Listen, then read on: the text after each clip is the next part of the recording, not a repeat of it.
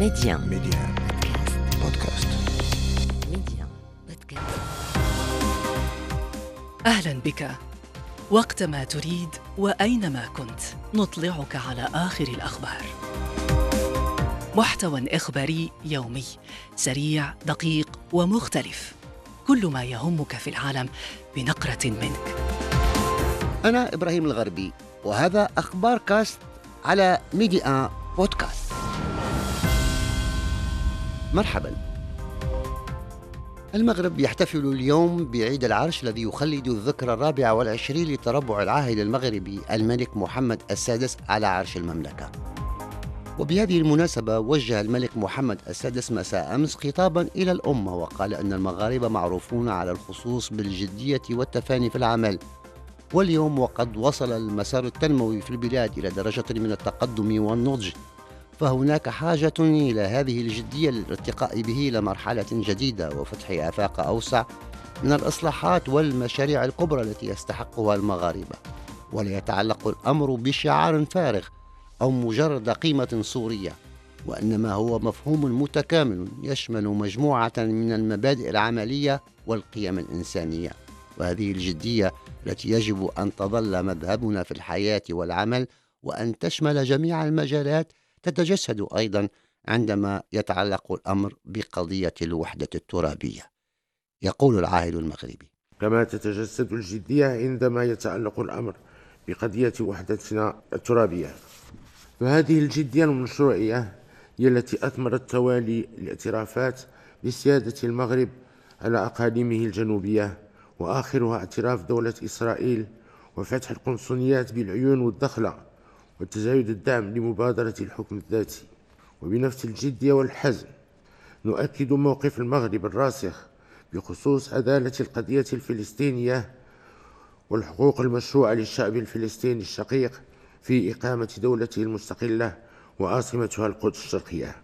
بما يضمن الأمن والاستقرار لجميع شعوب المنطقة. والعمل على خدمة الشعب لا يقتصر فقط على القضايا الداخلية مشيرا إلى أن العلاقات بين المغرب والجزائر هي علاقات مستقرة لكنه يتطلع لأن تكون أفضل وأن تعود الأمور إلى طبيعتها. يقول الملك محمد السادس. إن عملنا على خدمة شعبنا لا يقتصر فقط على القضايا الداخلية وإنما نحرص أيضا على إقامة علاقات وطيدة مع الدول الشقيقة والصديقة وخاصة دول الجوار. وخلال هذه الأشهر الأخيرة يتساءل العديد من الناس عن العلاقات بين المغرب والجزائر وهي علاقات مستقرة تتطلع لأن تكون أفضل. وفي هذا الصدد نؤكد مرة أخرى لإخواننا الجزائريين قيادة وشعبا أن المغرب لن يكون أبدا مصدر أي شر أو سوء وكذا الأهمية البالغة التي نوليها لروابط المحبة والصداقة والتبادل والتواصل بين شعبينا. ونسأل الله تعالى أن تعود الأمور إلى طبيعتها ويتم فتح الحدود بين بلدينا وشعبينا الجارين الشقيقين. وعبر الملك محمد السادس عن اعتزازه وفخره بالعديد من الإنجازات الكبيرة وغير المسبوقة التي يحققها الشباب المغربي المتسلح بالجدية والروح الوطنية كتلك التي حققها المنتخب الوطني لكرة القدم في كأس العالم. يقول العاهل المغربي. فالشباب المغربي متى توفرت له الظروف وتسلح بالجد وبروح الوطنية؟ دائما ما يبهر العالم بإنجازات كبيرة وغير مسبوقة كتلك التي حققها المنتخب الوطني في كأس العالم. فقد قدم أبناؤنا بشهادة الجميع وطنيا ودوليا أجمل صورة حب الوطن والوحدة والتلاحم العائلي والشعبي. وأثاروا مشاعر الفخر والاعتزاز لدينا ولدى كل مكونات الشعب المغربي. وهي نفس الروح التي كانت وراء قرارنا بتقديم ملف ترشيح المشترك مع أصدقائنا في إسبانيا والبرتغال لاحتضان نهاية كأس العالم لكرة القدم 2030 والتي نتطلع ونعمل على أن تكون تاريخية على جميع المستويات. إنه ترشيح غير مسبوق يجمع بين قارتين وحضارتين إفريقيا وأوروبا ويوحد ضفتي البحر الأبيض المتوسط ويحمل طموحات وتطلعات شعوب المنطقة للمزيد من التعاون والتواصل والتفاهم. وتتجلى الجدية كذلك في مجال الإبداع والابتكار الذي يتميز به الشباب المغربي في كل المجالات وخاصة بالإشادة هنا. إنتاج أول سيارة مغربية محلية الصنع بكفاءات وطنية وتمويل مغربي. وتقديم أول نموذج لسيارة تعمل بالهيدروجين قام بتطويرها شاب مغربي. الملك محمد السادس تطرق في خطابه إلى تداعيات الأزمة التي يعرفها العالم وتوالي سنوات الجفاف التي ساهمت على المستوى الوطني في ارتفاع تكاليف المعيشة. لذا وجه الحكومة لاتخاذ التدابير اللازمة قصد التخفيف من آثارها السلبية على الفئات الاجتماعية والقطاعات الأكثر تضررا. وضمان تزويد الأسواق بالمنتوجات الضرورية.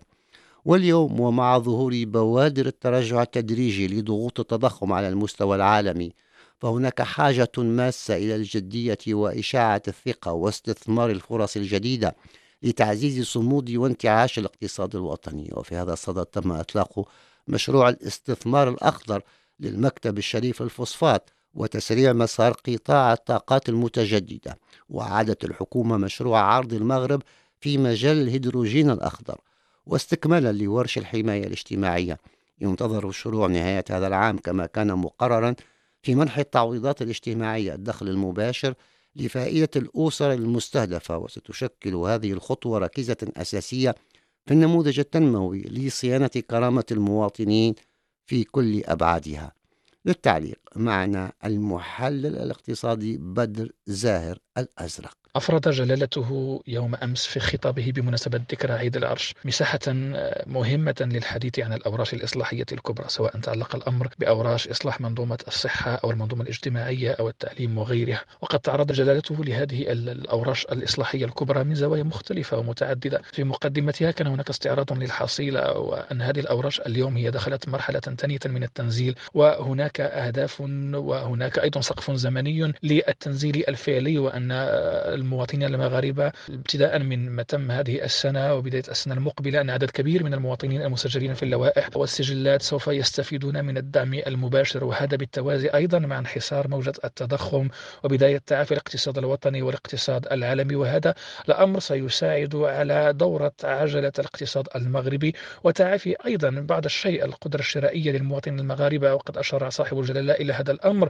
وأشار أيضا إلى مجموعة من التدابير التي اتخذت بهذا الصدد خاصة على مستوى ترميم القدرة الشرائية للمواطنين المغاربة. إذا صاحب الجلالة أكد أن ورش الحماية الاجتماعية هو دخل مراحله الأخيرة وأن بداية تفعيل هذا البرنامج والاستفادة المباشرة ستكون ابتداء من نهاية هذه السنة وابتداء من السنة المقبلة. كما دعا جلالته مباشرة كل الفاعلين كانوا خواصا اقتصاديين حكوميين مدنيين سياسيين إلى التعبئة والانخراط بجدية كاملة في تنزيل هذه الأوراش لأن المملكة المغربية قد مرت بالفعل إلى سرعة جديدة على المستوى التنموي وعلى المستوى الاقتصادي وأن المملكة المغربية هي بحاجة إلى كل الفاعلين وإلى كل المواطنين المغاربة من أجل تسريع كل هذه الأوراش الإصلاحية وإقرار نموذج تنموي حقيقي للمملكة المغربية نواجه به تحديات السنوات المقبلة. وكيف تواكب الحكومة مختلف هذه الأوراش التنموية وتنزيلها بالجودة اللازمة؟ نستمع في هذا الإطار إلى رئيس الحكومة علي زخنوش. اليوم الكل كيشهد التحولات الوازنة اللي عرفتها بلادنا في واحد العدد ديال المجالات وعلى راسها القضية الوطنية الأولى المتعلقة بالوحدة الترابية والنجاح اللي عرفوا ملف الصحراء المغربية. كلنا عزم باش نوصلوا بثبات مسلسل تنمية المناطق الجنوبية باش يتنزل نموذج تنموي واعد كيشكل رافعة أساسية لدعم المؤهلات الطبيعية والبشرية اللي كتسخر بها هذه الأقاليم. ونبغي نأكد في هذا الصدد أن الحكومة ماضية بثبات وانسجام في تكريس دعائم الدولة الاجتماعية اللي هي أولوية في البرنامج الحكومي وتنفيذا للتعليمات الملكية السامية. قامت الحكومة بتعميم الحماية الاجتماعية وصارت على تسريع وتيرة السجل الاجتماعي الموحد لمواكبة هذه الثورة الاجتماعية. عملت الحكومة على جعل النهوض بالقطاع الصحي أولوية في سياستها لحفظ كرامة المواطنين. أما قطاع التعليم فقامت الحكومة ببلورة خارطة طريق طموحة لإصلاح شمولي كيرتقي بوضعية التلميذ الأستاذ والمؤسسة يعني التعليمية. قطاع التشغيل كذلك كيشكل محور أساسي لكل السياسات العمومية اللي كتحرص على تنفيذها الحكومة تماشيا مع توجيهات جلالة الملك الله ينصر. تجاوبا مع تحدي إجهاد المائي انكبت الحكومة على اتخاذ حزمة من الإجراءات ذات الطابع الاستعجالي مع الحرص على توفير توزيع عادل للموارد المائية بين مختلف الجهات. بلادنا قامت بالاستثمار في مجال الطاقة الخضراء تنافسية. مما غادي يجعل المملكة رائدة في مجال إنتاج الهيدروجين الأخضر ويعزز السيادة ديالها الطاقية وفي نفس الوقت غادي يتم الحفاظ على البيئة. العائلة المغربية الملك محمد السادس تطرق في خطابه وكما تتبعنا ذلك إلى الموقف المغربي الراسخ بخصوص عدالة القضية الفلسطينية والحقوق المشروعة للشعب الفلسطيني في إقامة دولته المستقلة وعاصمتها القدس الشريف بما يضمن الأمن والاستقرار لجميع شعوب المنطقة. نستمع في هذا الإطار لتعليق المطران عطا الله حنا رئيس أساقفة سبطية للروم الأرثوذكس. من مدينة القدس المباركة والمقدسة ومن رحاب مقدساتنا وأوقافنا الإسلامية والمسيحية نبعث بتحية المحبة والوفاء إلى جلالة الملك محمد السادس ونستذكر مواقفه. فنحن نقدر المواقف الثابتة لجلالته وهو الذي يرئس ويرعى لجنة القدس وفي القدس عندنا بيت مال القدس الشريف. هذه المؤسسة التي يرعاها جلالة الملك والتي تقدم لشعبنا وللقدس بنوع خاص الكثير من مقومات الصمود.